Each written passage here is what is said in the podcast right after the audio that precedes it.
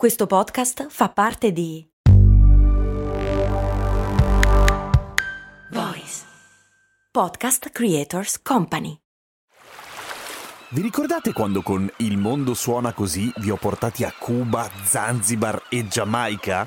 No? E infatti non l'avevo ancora fatto! Per fortuna è uscita la nuova stagione di Il Mondo Suona Così, il podcast di viaggi dove vi porto in giro per il pianeta tirandovi per le orecchie. Ma nel senso che sei arrabbiato? Ma no, nel senso dei suoni, capito?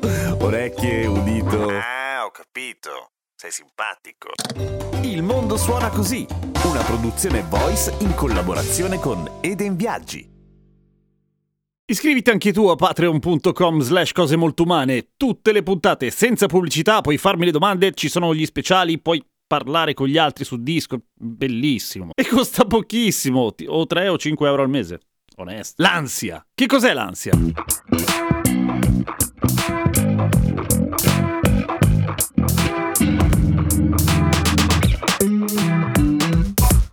L'ansia ce l'abbiamo tutti, l'ansia. Beh, e di per sé non è neanche sbagliato, perché l'ansia è un sentimento molto sano da un punto di vista evolutivo. È quello che ci evita di infilare un braccio dentro la bocca di una tigre dai denti a sciabola, perché questa cosa ci fa venire un po' l'ansia. E guarda un po', e grazie a quello adesso sei vivo. E tutta una serie di altre cose. L'ansia porta, fra le tante conseguenze, a evitare quello che ti fa venire l'ansia. E quindi di per sé va benone. L'ansia diventa un problema, diventa un disturbo d'ansia quando l'ansia funziona un po' come l'allergia della puntata di ieri, cioè quando inizi a avere paura di qualcosa che in realtà non è un nemico, o che non è detto che esista soprattutto, o che non è detto che si verifichi. Ci sono una marea di ansie giustificate, giustificabilissimi, così come ce ne sono altrettante che invece da un punto di vista razionale non stanno né in cielo né in terra, ma che il fatto che tu possa applicare del raziocinio a questa cosa non cambia una minchia, se no che disturbo sarebbe? Sarebbe un, un attimo, un minuto di problema. E invece no, l'ansia e i disturbi d'ansia vanno affrontati in modo piuttosto serio. Ma partiamo dai sintomi dell'ansia, cioè che cosa significa avere l'ansia. L'ansia ovviamente ha delle conseguenze sulla nostra psiche, nel senso che abbiamo della paura, ha anche delle conseguenze sul nostro fisico, palpitazioni, dolori al petto, insonnia e quindi stanchezza cronica perché non dormi mai bene, gli incubi, il fatto che non riesci a concentrarti su qualcosa, e le conseguenze sulla vita di tutti i giorni, a seconda della gravità del disturbo d'ansia, possono essere da faccio un po' fatica ad affrontare le mie giornate a non esco di casa neanche morto perché ho paura di m- morire male, eh, quindi neanche morto non ha senso, però insomma avete capito. L'ansia spesso è solo un pezzettino di una patologia psicologica molto più ampia, però l'ansia di per sé, i disturbi d'ansia, ce ne sono tanti secondo la famosa classificazione del D S M cinque, ovvero il catalogone delle malattie mentali che abbiamo citato tante volte a Cose Molto Umane. C'è il disturbo d'ansia da separazione, c'è la fobia, una fobia specifica, ti mette ansia perché sei aracnofobico e quindi non mangi un bel piatto di spaghetti ai ragni, per esempio. Ci sono gli attacchi di panico, il disturbo di panico, c'è l'agorafobia, la paura quindi di stare negli spazi aperti o in generale di uscire da casa tua, da un luogo che ritieni sicuro. C'è il disturbo d'ansia generalizzata, c'è il disturbo d'ansia indotto da sostanze e farmaci, che non è un vero e proprio disturbo d'ansia nel senso che di solito basta smettere di prendere quelle cose e ti passa. Il disturbo d'ansia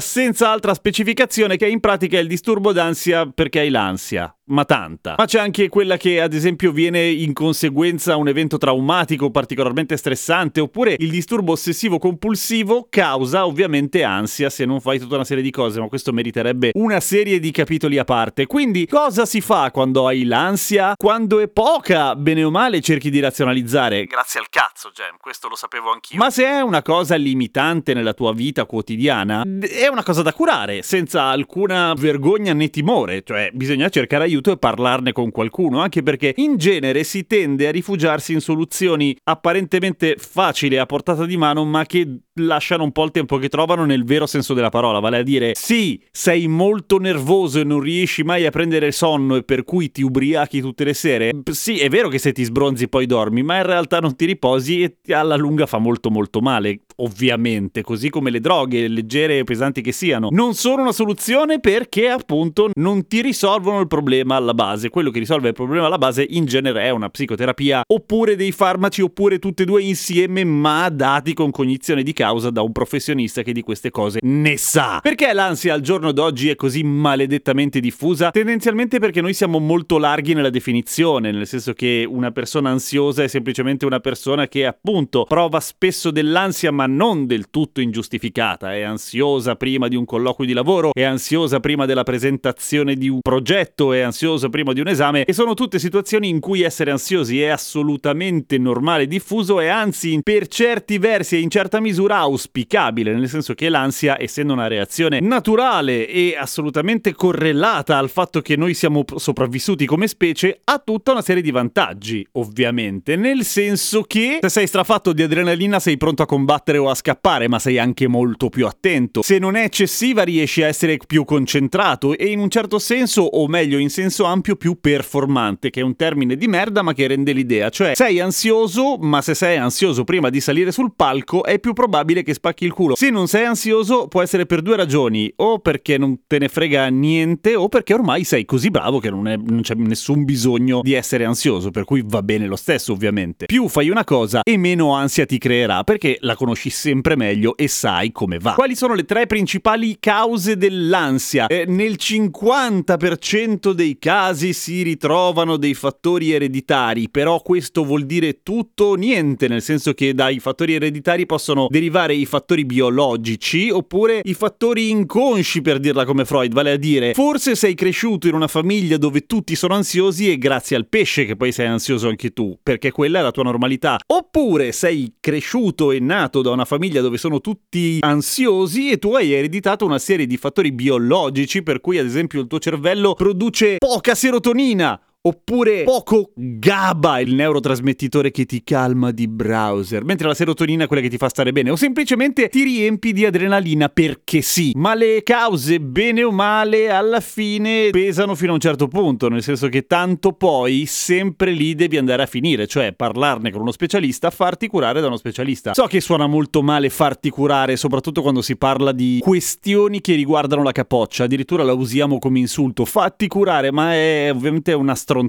è come dire che è imbarazzante farsi curare perché ti sei fratturato un piede. No, eh, grazie al cazzo che devi farti curare, cioè non è che sei un vero figo di Dio se non ti fai ingessare. Stessa cosa per le cose che capitano nella testa, non siete deboli, non siete sfigati, siete al massimo un pochino più assennati perché prima ci vai, più tempo libero ti ritrovi dopo, cioè più ti godi la vita e invece di passarti le giornate a rosicchiarti le unghie fino alle nocche perché sei ansioso ansiosa. A domani con cose molto umane.